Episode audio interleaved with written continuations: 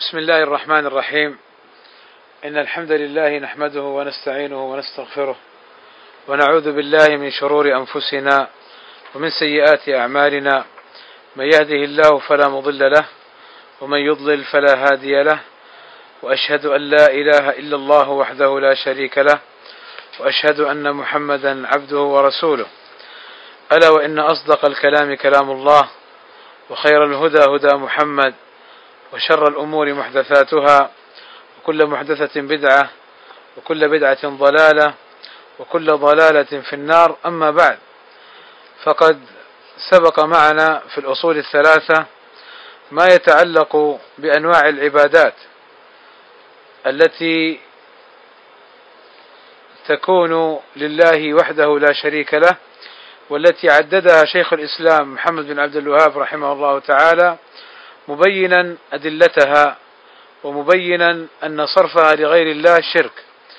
وكما نعلم جميعا أن هذه الأصول الثلاثة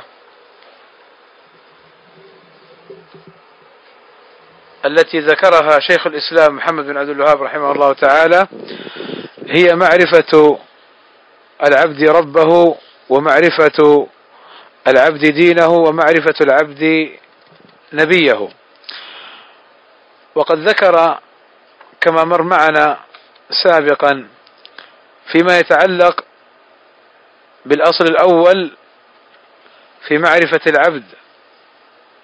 ربه ذكر كيف يعرف أو كيف عرف العبد ربه ومن هو ربه. فربه الذي رباه وربى جميع العالمين بنعمه.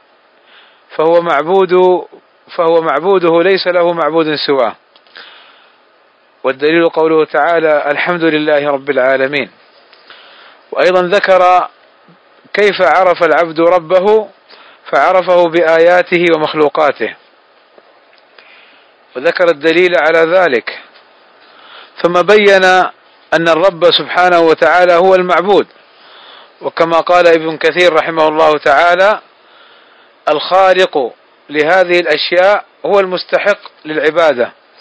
فالذي خلق الشمس والقمر والليل والنهار والذي خلق السماوات والأرض والذي خلقنا وخلق الذين من قبلنا والذي جعل لنا الأرض فراشا والسماء بناء وأنزل من السماء ماء فأخرج من الثمرات رزقا لنا هو المعبود سبحانه وتعالى وهو المستحق لهذه العبادات.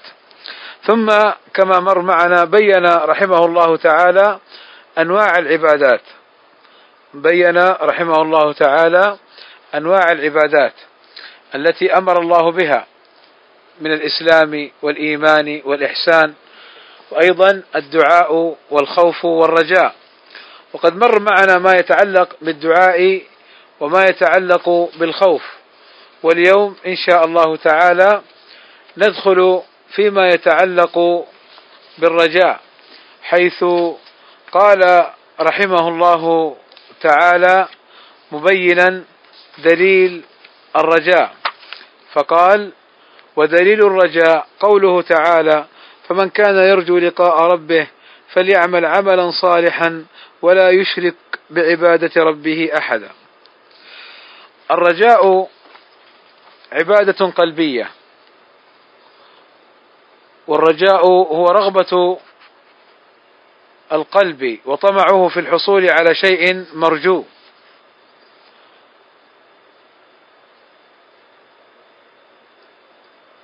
يقول ابن القيم حقيقة الرجاء الخوف والرجاء فيفعل ما أمر به على نور الإيمان راجيا الثواب ويترك ما نهي عنه على نور الإيمان خائفا من العقاب. والرجاء ثلاثة أنواع. النوع الأول رجاء رجل عمل بطاعة الله على نور من الله فهو راج ثوابه. ورجل أذنب ذنوبا ثم تاب منها فهو راج مغفرة الله تعالى وعفوه, وعفوه. فهو راج مغفرة الله تعالى وعفوه وإحسانه وجوده وحلمه وكرمه. كما قال ابن القيم الجوزية رحمه الله تعالى فهذان النوعان من الرجاء رجاء رجل عمل بطاعة ورجاء رجل أذنب ذنوبا ثم تاب فمن عمل بالطاعة يرجو ثواب الله عز وجل ومن عمل بالمعصية يرجو مغفرة الله عز وجل وعفوه وإحسانه. هذان النوعان هما نوعان محمودان. والنوع الثالث رجاء رجل متماد في التفريط والخطايا. يرجو رحمة الله بلا عمل. فهذا هو الغرور والتمني والرجاء الكاذب كما قال ابن القيم الجوزية رحمه الله تعالى. والعبد في هذه الحياة الدنيا عليه أن يسير ويجمع في سيره بين الرجاء والمحبة بين الرجاء والخوف فيجمع بين المحبة والرجاء والخوف ولا تحصل العبودية لله إلا بهذه الثلاث. فالرجاء عبادة قلبية لها أو له مكان لها هذه العبادة لها مكانتها ولها أثير ولها عظيم أثرها على العبد. يقول ابن القيم الجوزية قوة الرجاء على حسب قوة المعرفة بالله وأسمائه وصفاته. يعني كلما كان العبد أعرف بالله عز وجل وبأسمائه وصفاته كلما تعلق قلبه به وكلما رجاه وكلما ازداد رجاؤه لله عز وجل. لذلك الشيخ رحمه الله تعالى ذكر الرجاء ونص عليه فقال ودليل الرجاء قوله تعالى فمن كان يرجو لقاء ربه فليعمل عملا صالحا ولا يشرك بعبادة ربه أحدا فمن كان يرجو لقاء ربه أي أن يلقى الله عز وجل فيلقى ثوابه ووعده فليعمل عملا صالحا. يعني فليعمل عملا خالصا لله عز وجل متابعا لسنة النبي صلى الله عليه وسلم وهو العمل الشرعي الذي أمر به العبد ولا يشرك بعبادة ربه أحدا. أي لا يقع في الشرك بأن يشرك مع الله أي أحد كان كائنا من كان. لأن قوله تعالى ولا يشرك بعبادة ربه أحدا أحدا كما قال العلماء نكرة. يدخل فيها كل أحد. فلا يجوز للعبد أن يشرك بالله عز وجل أي أحد كائنا من كان. وفي قوله عز وجل فمن كان يرجو لقاء ربه فليعمل عملا صالحا. العمل الصالح ما هو؟ ليس العمل الصالح أن تتقرب إلى الله عز وجل بما شئت وبما تظنه أنه من العبادة وإنما العمل الصالح كما سبق أنه ما اجتمع فيه شرطان. الشرط الأول أن يكون خالصا لله عز وجل. الشرط الثاني أن يكون متابعا لسنة النبي صلى الله عليه وسلم.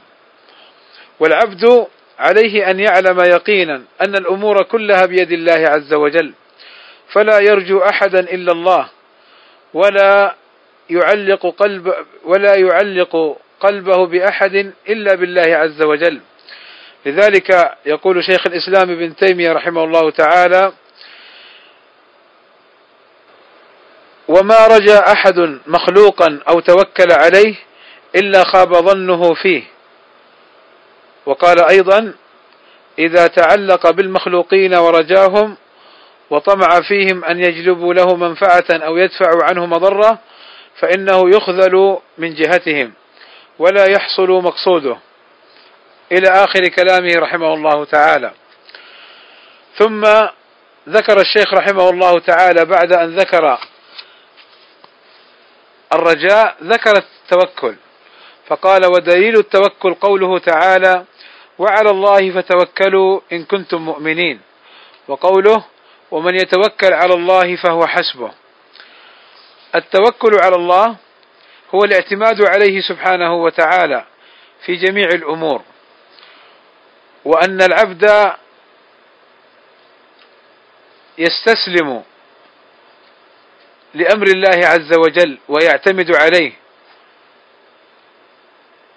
والتوكل على الله عز وجل تظهر فيه معاني التوحيد وتظهر فيه ويظهر فيه صدق تعلق القلب بالله عز وجل. فهو فريضة وعبادة يجب إخلاصه لله تعالى وهو من أفضل العبادات.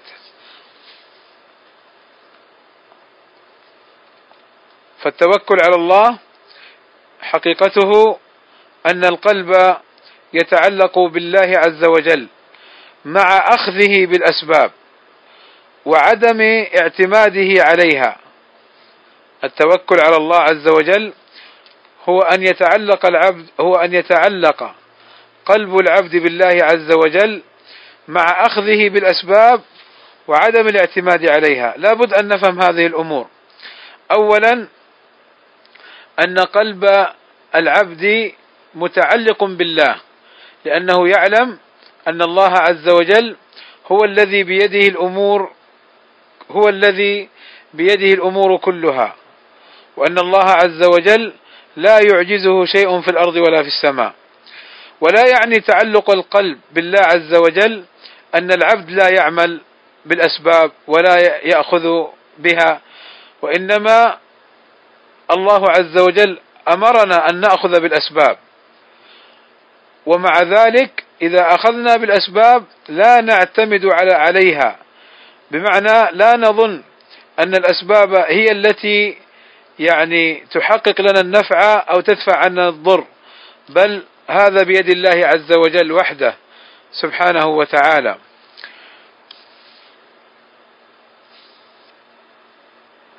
والتوكل على الله عز وجل كما يقول ابن القيم الجوزية رحمه الله تعالى في كتابه الفوائد التوكل على الله نوعان أحدهما توكل على الله في جلب حوائج العبد وحظوظه الدنيوية أو دفع مكروهاته ومصائبه الدنيوية والثاني التوكل على الله عز وجل في حصول ما يحبه ويرضاه من الإيمان واليقين والجهاد والدعوة إليه. قال وبين النوعين من الفضل ما لا يحصيه إلا الله. فمتى توكل عليه العبد في النوع الثاني حق توكله؟ أي في نوع ما يحبه الله ويرضاه من الإيمان واليقين والجهاد والدعوة إليه؟ كفاه النوع الأول تمام الكفاية.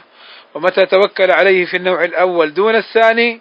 كفاه أيضا لكن لا يكون له عاقبة المتوكل فيما يحبه ويرضاه قال فأعظم التوكل قال فأعظم التوكل عليه التوكل في الهداية وتجريد التوحيد ومتابعة الرسول صلى الله عليه وسلم. قال الشيخ رحمه الله تعالى كما سبق: ودليل التوكل قوله تعالى: وعلى الله فتوكلوا إن كنتم مؤمنين، وقوله تعالى: ومن يتوكل على الله فهو حسبه. قوله عز وجل: وعلى الله فتوكلوا أي على الله اعتمدوا. على الله اعتمدوا. وهذه الآية تفيد أننا نعتمد على الله ولا نعتمد على غيره. فإن الاعتماد على الله عز وجل هو من صفات المؤمنين وهو من العبادات التي يحرص عليها كل مؤمن. وعلى الله فتوكلوا أي لا تتوكلوا على غيره. فالمسلم يفوض أمره إلى الله عز وجل. وقوله تعالى ومن يتوكل على الله فهو حسبه. أي ومن يعتمد على الله عز وجل ويتوكل عليه في أمر في أمره دينا ودنيا فإن الله هو حسبه. حسبه بمعنى أن الله عز وجل هو كافيه. فمهما حاول أن يؤذيه من يؤذيه من الأعداء فما دام أن العبد متوكل على الله عز وجل فإنه لا يضره شيء بإذن الله تعالى إلا شيء قد قدر عليه. ومع ذلك فإنه محفوف بالحفظ واللطف والرعاية من الله عز وجل. يقول شيخ الإسلام ابن تيمية رحمه الله تعالى الاستعانة بالله والتوكل عليه واللجأ إليه والدعاء له هي التي تقوي العبد وتيسر عليه الأمور. ولهذا قال بعض السلف من سره أن يكون أقوى الناس فليتوكل على الله. انتهى. لكن كما سبق مع مراعاة الأخذ بالأسباب وأيضا مع مراعاة أن لا يعتمد على هذه الأسباب ويعتقد أنها تنفع وتضر بنفسها. بل العبد يبذل الأسباب ويسأل الله الإعانة والتوفيق والسداد حتى يمتثل أمر الله عز وجل وحتى يحقق معنى التوحيد وحتى يعني إذا أتى بالتوكل فإن الله عز وجل ينصره وإن الله عز وجل آه، يوفقه ويسدده. ولذلك كثير من الناس في حوائج الدنيا لما يطلبوها من غير الله فإنهم يعني قد لا يوفقون لها. إذا كانت قلوبهم معلقة بغير الله عز وجل. وأما إذا كانت قلوبهم معلقة بالله عز وجل فإنهم بإذن الله تعالى يوفقون. ولذلك الله عز وجل أمرنا بالتوكل عليه في آيات كثيرة. ثم قال الشيخ رحمه الله تعالى ودليل الرغبة والرهبة والخشوع. قوله تعالى إنهم كانوا يسارعون في الخيرات ويدعوننا رغبا ورهبا وكانوا لنا خاشعين. الرغبة والرهبة والخشوع من العبادات القلبية التي ينبغي للعبد أن يصرفها لله عز وجل التي ينبغي للعبد أن يصرفها لله عز وجل. فالرغبة هي طلب الوصول إلى الشيء المحبوب. والرهبة هي الخوف من أمر يفزع المرء مما يثمر الهرب من الأمر المخوف. قال ابن القيم رحمه الله تعالى إذا أراد الله بعبده خيرا وفقه لاستفراغ وسعه وبذل جهده في الرغبة والرهبة إليه فإنهما مادتا التوفيق فبقدر قيام الرغبة والرهبة في القلب يحصل التوفيق. والخشوع هو الذل لعظمة الله عز وجل. والخشوع قد يكون في القلب وقد يكون في الجوارح. والله عز وجل أثنى على عباده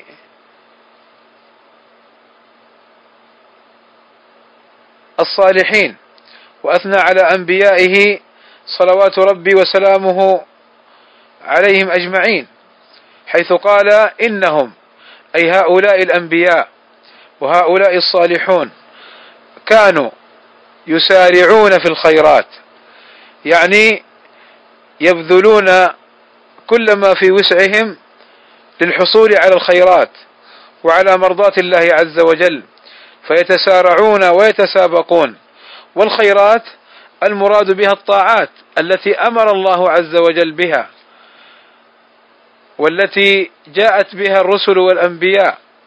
ولذلك هذا ينبغي أن نلحظه دائما في النصوص الشرعية أن الحث على العمل الصالح والحث على الطاعات إنما المراد به الطاعات التي أمر التي أمر الله عز وجل بها. كما قال عز شأنه وما أرسلنا من رسول إلا ليطاع بإذن الله. إذا كانوا هؤلاء الأنبياء والصالحون يسارعون في الخيرات. وكانوا أيضا ماذا؟ ويدعوننا رغبا ورهبا. يدعوننا رغبا يعني يدعوننا يعني يطلبون الثواب من الله عز وجل. وهم يأملون من الله عز وجل الثواب وحسن المآب. والخير من الله عز وجل. رغبا ورهبا أيضا يخافون أن لا تقبل أعمالهم يخافون أن لا يكونوا أن يخافون أن يكونون مقصرين مع الله عز وجل. يدعوننا رغبا ورهبا ولذلك ينبغي للعبد أن لا يغتر بطاعته وأن لا يغتر بصلاحه فيظن نفسه أنه من عباد الله الصالحين الذين قد وفقوا للخير. لا لابد أيضا من الخوف. لابد يخافون من الله عز وجل يخافون من التقصير يخافون من العقاب. وكانوا لنا خاشعين. يعني أن هؤلاء الأنبياء والرسل والصالحين كانوا خاضعين لله عز وجل متذللين له سبحانه وتعالى. وفي ذلك كمال العبادة لأن العبادة هي كمال المحبة مع كمال مع كمال الذل. فالله عز وجل أثنى على هؤلاء الأنبياء والصالحين بهذه الصفات. فإذا كان هذا حال الأنبياء والصالحين فينبغي لمن دونهم من العباد أن يمتثلوا مثل هذا الحال الرغبة والرهبة والخشوع إلى الله عز وجل. ثم قال الشيخ رحمه الله تعالى ودليل خشية قوله تعالى فلا تخشوهم واخشوني فلا تخشوهم واخشوني. الخشية الخشية بمعنى الخوف. إلا أن الخشية فيها معنى الخوف بأدق. قال الله عز وجل إنما يخشى الله من عباده العلماء. لم يقل إنما يخاف الله من عباده العلماء. لماذا؟ قالوا لأن خشية الله عز وجل مقرونة بمعرفته وعلى قدر المعرفة تكون الخشية. ولذلك الخشية من العبادات القلبية العظيمة. وهي من أوائل ما يرفع من الأرض والخشية مثمرة عن العلم. ولذلك الفرق بين العلماء وبين الزهاد الذين لا علم لهم أن العلماء أهل الخشية لأنهم أهل معرفة بالله عز وجل. وأما الزهاد فأهل, فأهل خوف. إذا كان زهدهم مبني على مجرد الخوف لا على العلم بالله عز وجل. ولذلك قال النبي صلى الله عليه وسلم فضل العالم على العابد كفضلي على أدناكم. فالله عز وجل يقول فلا تخشوهم فلا تخشوهم واخشوني. فالخشية لله عز وجل. فلا تخشوا أي أحد من دون الله عز وجل. لماذا؟ لأنه ليس بيدهم شيء. إنما الأمور كلها بيد الله عز وجل. فالله عز وجل هو أهل الخشية هو أهل لأن يخشى وأهل لأن يتقى سبحانه وتعالى. وقد جاءت الخشية في صفات المؤمنين في آيات متعددة في كتاب الله عز وجل. كما قال الله عز وجل الذين يخشون ربهم إن الذين يخشون ربهم بالغيب لهم مغفرة وأجر كبير. إن الذين يخشون ربهم أي يخافونه ويحذرونه ويحذرون عذابه وعقابه وسخطه. بماذا يحذرونه؟ بمجرد الخوف؟ لا. بالعلم الشرعي. فيتعلمون. في الطاعات فيعملون بها. ويتعلمون الأمور التي نهى عنها فيجتنبوها. ولذلك أثنى الله عز وجل عليهم هذا الثناء العاطر. بل قال الله عز وجل كما مر معنا إنما يخشى الله من عباده العلماء. ثم ذكر سبحانه وتعالى ثم ذكر سبحانه وتعالى أيضا في كتابه قال فلا تخشوهم واخشوني ولأتم نعمتي عليكم ولعلكم تهتدون. فمن تمام نعمة الله عز وجل علينا أن يكون العبد متعلقا بالله عز وجل متوجها إليه. ولعلكم تهتدون ولعل كما قال ابن عباس من الله واجبا. ثم قال المصنف رحمه الله تعالى ودليل الإنابة قوله تعالى وأنيبوا إلى ربكم وأسلموا له. وأنيبوا إلى ربكم وأسلموا له. الإنابة أناب إلى الله إذا رجع إليه. فالإنابة هي الرجوع إلى الله عز وجل. والعبد ينيب ويرجع إلى الله عز وجل لأنه متعلق قلبه به. والإنابة أيضا تأتي بمعنى التوبة. فالعبد التائب منيب إلى الله لأنه راجع إليه سبحانه وتعالى.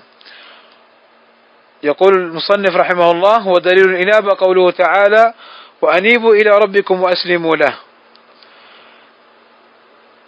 فهذه العبادة العظيمة الله عز وجل يأمرنا بها وأنيبوا إلى ربكم. يعني ارجعوا إلى الله عز وجل بقلوبكم وأسلموا له أي بجوارحكم.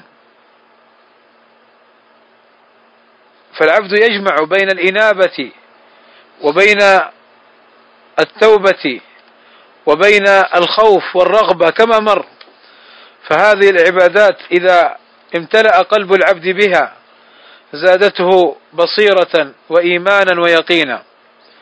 قال المصنف رحمه الله تعالى ودليل, الاست... ودليل الاستعانة قوله تعالى إياك نعبد وإياك نستعين وفي الحديث وإذا استعنت فاستعن بالله الاستعانة معناها طلب العون من الله عز وجل. فالشيخ رحمه الله تعالى ذكر دليلها. إياك نعبد أي ولا نعبد أحدا سواك. وإياك نستعين أي ولا نستعين بأحد سواك. فهنا جعل العبادة لله عز وجل وحده لا شريك له وخص من العبادة الاستعانة لعظيم فضلها وشريف مكانتها. فالله عز وجل هو المستحق لطلب العون منه لأنه هو الذي بيده الأمور هو الذي بيده الأمور كلها سبحانه وتعالى.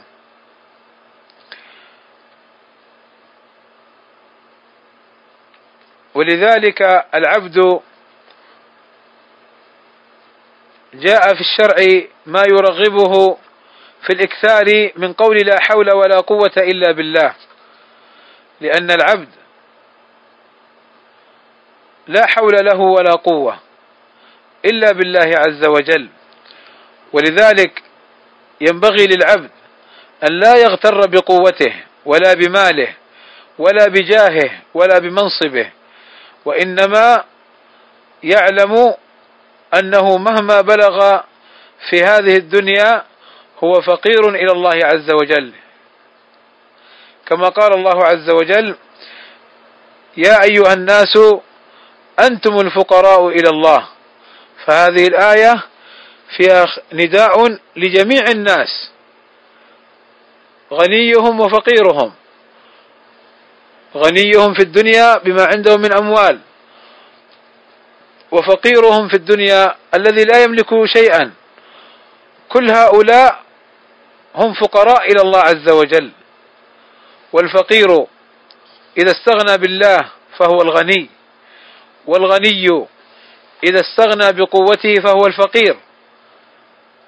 يا أيها الناس أنتم الفقراء إلى الله والله هو الغني. ولذلك النبي صلى الله عليه وسلم علم ابن عباس وعلم الأمة من بعده أيضا أن كما ذكر الشيخ في الحديث وإذا استعنت فاستعن بالله. وإذا استعنت فاستعن بالله. يعني إذا أردت العون وأردت التوفيق فاطلب العون من الله عز وجل واستعن بالله فإنه ناصرك وإنه معينك سبحانه وتعالى. فإن الاستعانة تطلب من الله عز وجل فيما لا يقدر عليه إلا الله عز وجل. ولا بأس بالاستعانة بالمخلوق الحي على أمر قادر عليه. فلا بد أن نراعي هذه الأمور في الاستعانة بالمخلوق. الأمر الأول أن يكون المخلوق حيا. فلو كان ميتا فلا يجوز الاستعانة به. حتى نبينا محمدا صلى الله عليه وسلم لا يجوز الاستعانة به. فهو عليه الصلاة والسلام ميت في قبره. ليس بيده شيء عليه الصلاة والسلام. بل قال لابن عباس كما مر معنا سابقا إذا استعنت فاستعن بالله. وعمر كان يستسقي بالنبي صلى الله عليه وسلم أي بدعائه. فلما مات النبي صلى الله عليه وسلم استسقى أي طلب الدعاء من عمه العباس. فكذا الاستعانة لابد أن تكون من الحي وعلى أمر يقدر عليه الحي كأن يعينك على بعض الأمور من أمور الدنيا. أما أن أن يكون أمرا لا يقدر عليه الحي, الحي كأن يسأله مثلا أن يرزقه الولد أو يسأله أن يفعل له كذا وكذا مما لا يقدر عليه إلا الله عز وجل فهذه استعانة محرمة بل شركية لأنه أشرك مع الله عز وجل في هذه العبادة. فالاستعانة بالأموات وكذا الاستعانة بالأحياء الغائبين أو بالأحياء العاجزين على أمر لا يقدرون عليه فهذه شرك ولا يجوز صرفها لهؤلاء. قال الشيخ رحمه الله تعالى ودليل الاستعاذة قوله تعالى قل أعوذ برب الفلق وقل أعوذ برب الناس الاستعاذة طلب العوذ وهو الالتجاء والاعتصام. والاستعاذة بالله عز وجل أن تلتجئ إلى الله عز وجل وتعتصم به وتطلب منه أن يعينك في في أمرك بصرف ما يضرك وجلب ما ينفعك. والاستعاذة أدلتها كثيرة في القرآن والسنة. ذكر الشيخ منها قل أعوذ برب الفلق. خطاب لنبينا محمد صلى الله عليه وسلم. قل أمر أن يقول أعوذ أي أعتصم وألتجئ, وألتجئ بمن؟ برب الفلق. أي بالله عز وجل. الذي هو رب الفلق أي رب الصبح. وقل أعوذ برب الناس كذلك قل يا نبي أعوذ بك بمن بالله أعوذ برب الناس وهاتان المعوذتان. جاء في فضلهما أحاديث كثيرة عن النبي صلى الله عليه وسلم. فالاستعاذة بالله عز وجل عبادة عظيمة. والله عز وجل كما في الآيتين السابقتين أمر نبينا محمدا صلى الله عليه وسلم أن يستعيذ بفارق الإصباح من شر جميع المخلوقات. والاستعاذة بالمخلوق الحي الحاضر فيما يقدر عليه لا مانع منها. الاستعاذة بالمخلوق الحي الحاضر فيما يقدر عليه. وذلك كما جاء في الحديث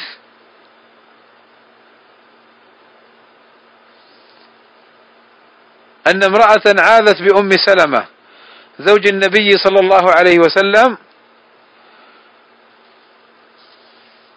يعني التجأت إليها أن تعينها وأن تساعدها. فهذا لا بأس بالاستعاذة بالمخلوق الحي الحاضر فيما يقدر عليه. قال في تيسير العزيز الحميد المخلوق يطلب منه ما يقدر عليه ويستعاذ به فيه بخلاف ما لا يقدر عليه إلا الله فلا يستعاذ فيه إلا بالله.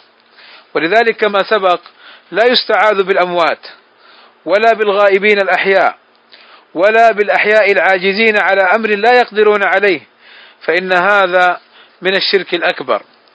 ثم قال الشيخ رحمه الله تعالى ودليل الاستغاثة ودليل الاستغاثة قوله تعالى إذ تستغيثون ربكم فاستجاب لكم الاستغاثة مرت معنا الاستعانة ومرت معنا الاستعاذة والآن يبين الشيخ رحمه الله تعالى الاستعاذة آه، الاستغاثة ودليلها. فيقول ودليل الاستغاثة قوله تعالى إذ تستغيثون ربكم فاستجاب لكم. ما هي الاستغاثة؟ ما هي الاستغاثة؟ الاستغاثة بمعنى طلب الغوث والإنقاذ من أمر شديد. يقول ابن القيم الاستغاثة لا تكون إلا بعد الذعر. ولا تكون أيضا كما قال بعض أهل العلم إلا من أمر مهموم مكروب. فالاستعاذة الفرق بينها وبين الاستغاثة أن الاستعاذة تطلب منه أن يعصمك وأن يمنعك وأن وأن يحصنك. وأما الاستغاثة فهي أن تطلب منه أن يزيل ما حل بك من شدة. فهذا هو معنى الاستغاثة. والفرق بينها وبين الاستعاذة. فالاستغاثة أن تطلب منه أن يزيل ما حل بك من شدة. وأما الاستعاذة فأن تطلب منه أن يعصمك وأن يحفظك وأن يمنعك. قال الشيخ رحمه الله تعالى دليل الاستغاثة قوله تعالى إذ تستغيثون ربكم. يعني أن الله عز وجل يذكر عباده المؤمنين لما كانوا قريبين من عدوهم وقتالهم كانوا يستغيثون بالله عز وجل. أي كانوا يطلبون من الله عز وجل أن يزيل ما حل بهم من شدة. فيطلبون منه العون والنصر. قال فاستجاب لكم. وذلك كان يوم بدر حين كان المشركون كان عدد المشركين أكثر من عدد المؤمنين. فاستغاثوا بالله عز وجل والتجأوا إليه سبحانه وتعالى. وهذا فيه كما سبق دليل على أن الاستغاثة بالله تكون لله عز وجل فيما لا يقدر عليه إلا الله عز وجل. وأما الاستغاثة بالأحياء الحاضرين القادرين على الإغاثة فهذه لا مانع منها وهي جائزة. ما الدليل؟ الدليل كما ذكر الله عز وجل لنا في قصة موسى فاستغاثه الذي من شيعته. ثم قال الشيخ رحمه الله تعالى ودليل الذبح قوله تعالى قل إن صلاتي ونسكي ومحياي ومماتي لله رب العالمين. لا شريك له وبذلك أمرت وأنا أول المسلمين. الذبح أن يريق العبد الدم لله عز وجل. تقربا وطلبا للثواب من الله للثواب من الله عز وجل. قال رحمه الله تعالى ودليل الذبح قل إن صلاتي ونسكي ونسكي أي ما أذبحه تقربا إلى الله عز وجل. ومحياي. أي كل ما أفعله في حياتي. ومماتي. أي ما أدخره من عمل بعد موتي. لله رب العالمين. كل ذلك لله رب العالمين وحده لا شريك له. كما أنه ليس له شريك في الخلق والملك والأمر. وبذلك أمرت وأنا أول المسلمين. يعني بهذا الإخلاص وهذا التوحيد ونفي الشرك أمرت. يعني أمرني أمرا لازما وفرضا واجبا وأنا أول المسلمين. يعني أنا أول من أمتثل هذا الأمر وهذا الخير الذي أمرني به ربي سبحانه وتعالى. ثم قال ومن السنة لعن الله من ذبح لغير الله. لعن الله. اللعن عند أهل العلم دليل على أن هذا الفعل من كبائر الذنوب. وأن هذا الفعل من الأمور التي تغضب الرب سبحانه وتعالى. فمن ذبح لغير الله فإنه متهدد بهذا الوعد بهذا الوعيد. فإن ذبح لغير الله قاصدا التقرب له من صنم أو قبر أو غير ذلك فإنه قد وقع في الشرك.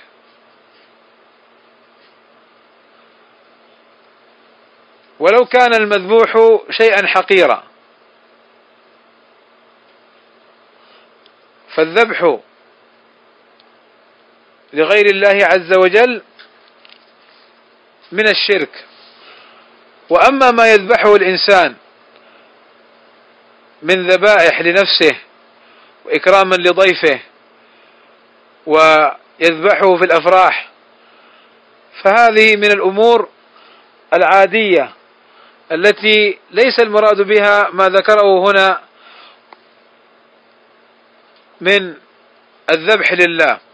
فالذبح لله ها هنا أي التقرب له سبحانه وتعالى. أما إن كان من باب العادات ومن باب يعني ما يؤكل للبيت ونحو ذلك فإنه لا مانع أن يذبح الإنسان ولكن يذكر اسم الله عز وجل. أما أن يذبح الذبيحة وينوي بها غير الله فهذا هو الشرك. الذي عناه المصنف رحمه الله تعالى. ثم قال ودليل النذر قوله تعالى يوفون بالنذر ويخافون يوما كان شره مستطيرا النذر هو أن يوجب العبد على نفسه أمرا ليس بواجب عليه كأن يقول لله علي أن أصلي كذا لله لله علي أن أذبح كذا وكذا.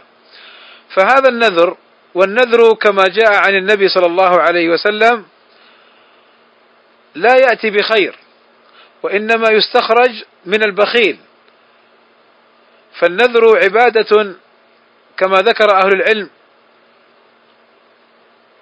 عبادة مكروهة يجب على العبد أن يفي بها. كما قال النبي صلى الله عليه وسلم إنه لا يأتي بخير وإنما يستخرج به من البخيل. طيب النذر عبادة. والله عز وجل أوفى والله عز وجل أثنى على هؤلاء بقوله يوفون بالنذر ويخافون يوما كان شره مستطيرا. فما وجه الثناء عليهم؟ قيل معناه أنهم أوفوا بما أمرهم الله عز وجل كأنهم نذروا. وقيل هذا ثناء على من كان قبلنا.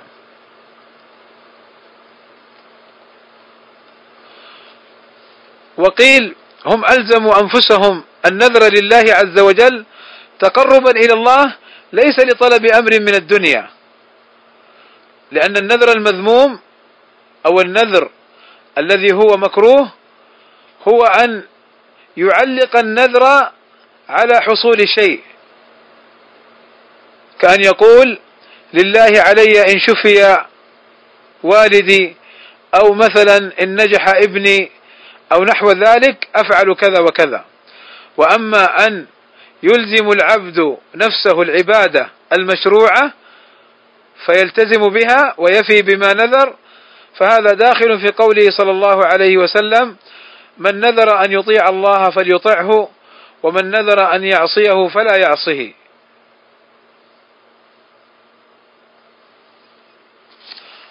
قال الشيخ رحمه الله تعالى ودليل النذر قوله تعالى يوفون بالنذر ويخافون يوما كان شره مستطيرا. يخافون يوما أي يوم القيامة.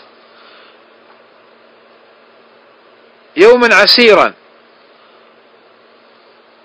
بما فيه من الأهوال والعقبات. كان شره مستطيرا أي منتشرا وكان شره عظيما إلا من رحم الله عز وجل.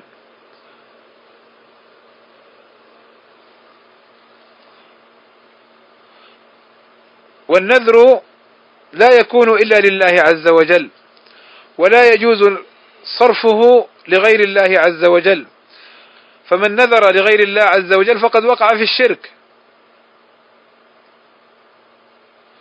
بل يعتبره بعض أهل العلم أنه أعظم من شرك الحلف بغير الله عز وجل.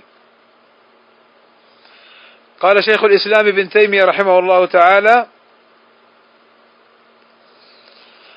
النذر للقبور أو لأحد من أهل القبور كالنذر لإبراهيم الخليل أو للشيخ فلان أو فلان أو لبعض أهل البيت أو غيرهم.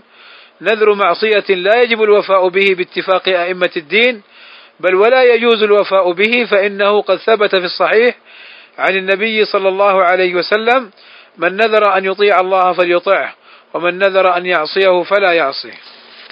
فمن نذر لسيده فلان أو للشيخ الفلاني أن يفعل له كيت وكيت من الأمور لا شك أنه لا يجوز له الوفاء به بل من نذر لغير الله فقد أشرك. لأن النذر عبادة لا تكون إلا لله عز وجل. وهنا يكون آخر ما ذكره الشيخ رحمه الله تعالى من العبادات التي صرح بها لأنه لما ذكرها قال رحمه الله تعالى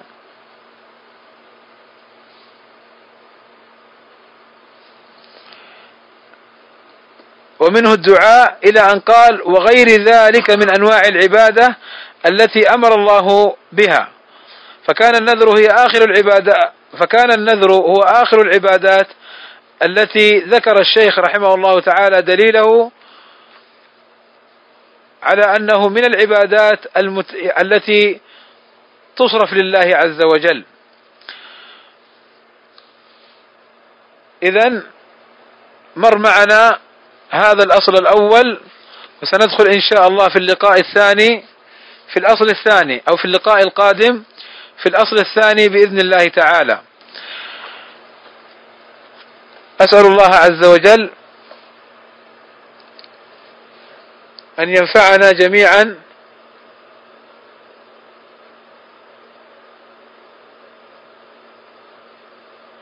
بما سمعنا وأن يكون حجة لنا لا حجة علينا. هذا السائل يقول عندنا الكثير مما يسمى بالأولياء والصالحين واعتقاد الناس بزيارتهم والاستشفاء بتربة قبورهم ولكن الصحوة بدأت تصل إلى كثير من عامة الناس والحمد لله.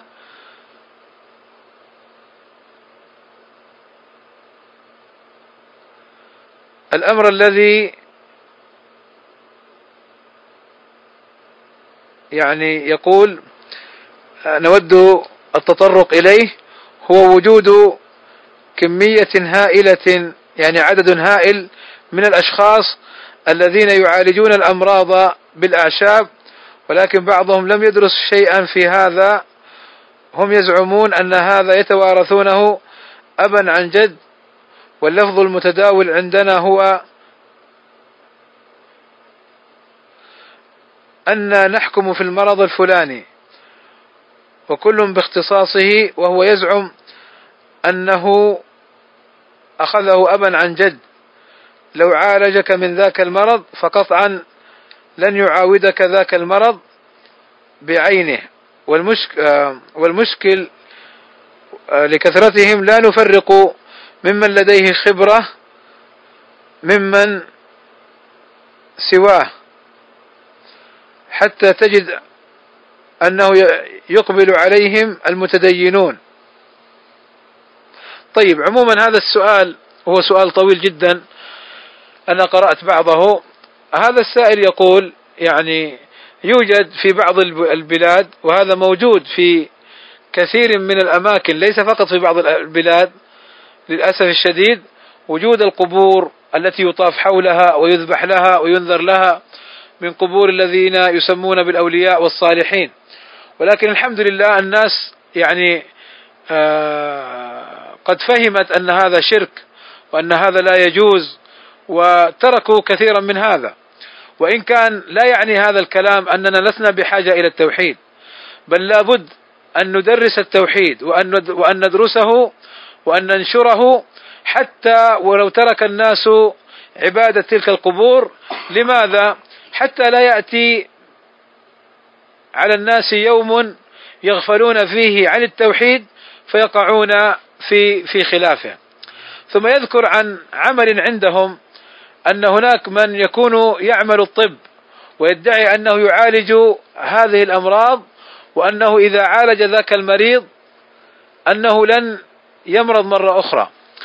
وهذا يحتاج إلى تفصيل. فنقول إن كان هذا المعالج لهذا المرض عنده خبرة وعنده دربة وتلقى هذا هذا العلاج وكيفيته عن يعني عن أهله فلا بأس أن يعالج الناس. تداووا عباد الله ولا تداووا بحرام. ولكن لا يجوز له أن يجزم بأنه يعالج الناس من المرض وأنه لا يرجع إليهم. فإن الأمور كلها بيد الله عز وجل. وأما إن كان يعالج الناس وهو غير متقن لهذه الصنعة أو وهو جاهل لهذه الصنعة وإنما مجرد أنه يأخذه أو يدعي هذه الصنعة لأن أباه وجده كانا يعملان فيها فهذا لا يجوز. فإن النبي صلى الله عليه وسلم يعني قد بين أن من مارس الطب وهو لا يعلمه أنه آثم. أنه آثم. فلا يجوز له أن يتعامل بالطب أو أن يتعامل بالأعشاب وهو يجهل كيفية العلاج بها فإنه لو عالج أحدا فهو آثم لأنه أقدم على أمر بلا بلا علم وبلا يعني فلو عالج أحدا وأدى ذلك إلى تلفه أو أدى ذلك إلى زيادة مرضه فإنه آثم. ف وأما كونه أعشاب فإن كانت الأعشاب معروفة وكانت الأعشاب يعني من النوعيات التي آه، يعني ينتفع بها الناس فهذا لا بأس به. فإن باب الطب كما ذكر العلماء مبني على التجربة واستعمال الأمور المباحة فإن ثبت أن بعض الأعشاب ينفع في بعض الأمراض فلا مانع من ذلك. إن ثبت لدى أهل الخبرة وأهل الاختصاص والله أعلم. وصلى الله وسلم على نبينا محمد وعلى آله وصحبه أجمعين.